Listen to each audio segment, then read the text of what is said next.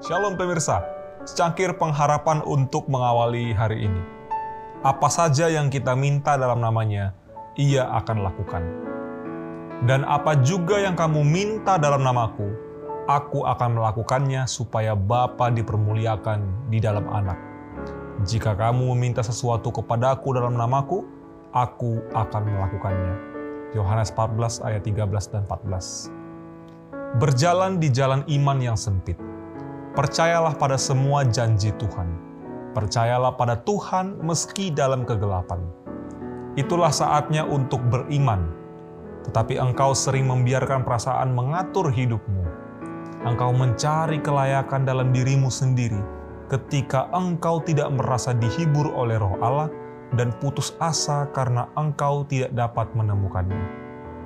Engkau tidak percaya sepenuhnya kepada Yesus, Yesus yang mulia, engkau tidak menjadikan kelayakannya untuk menjadi segalanya. Hal terbaik yang bisa engkau lakukan tidak akan menghasilkan kebaikan di hadapan Tuhan.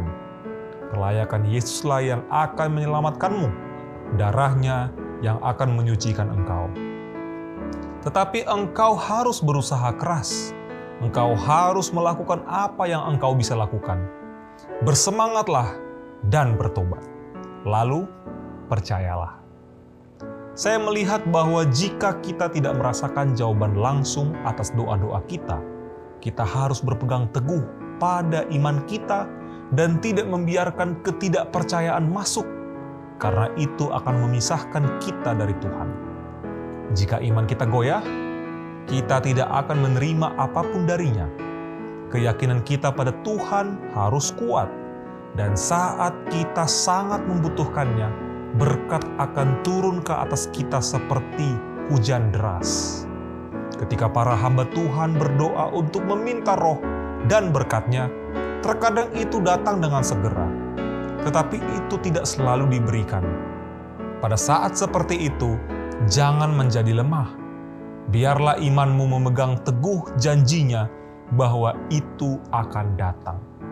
Biarlah kepercayaanmu sepenuhnya kepada Tuhan dan sering kali berkat itu akan datang ketika engkau sangat membutuhkannya dan engkau secara tidak terduga menerima pertolongan dari Tuhan ketika engkau menyampaikan kebenaran kepada orang-orang yang tidak percaya dan akan dimampukan untuk mengucapkan firman dengan jelas dan penuh kuasa. Demikianlah renungan kita hari ini. Selalu mulai harimu dengan secangkir pengharapan.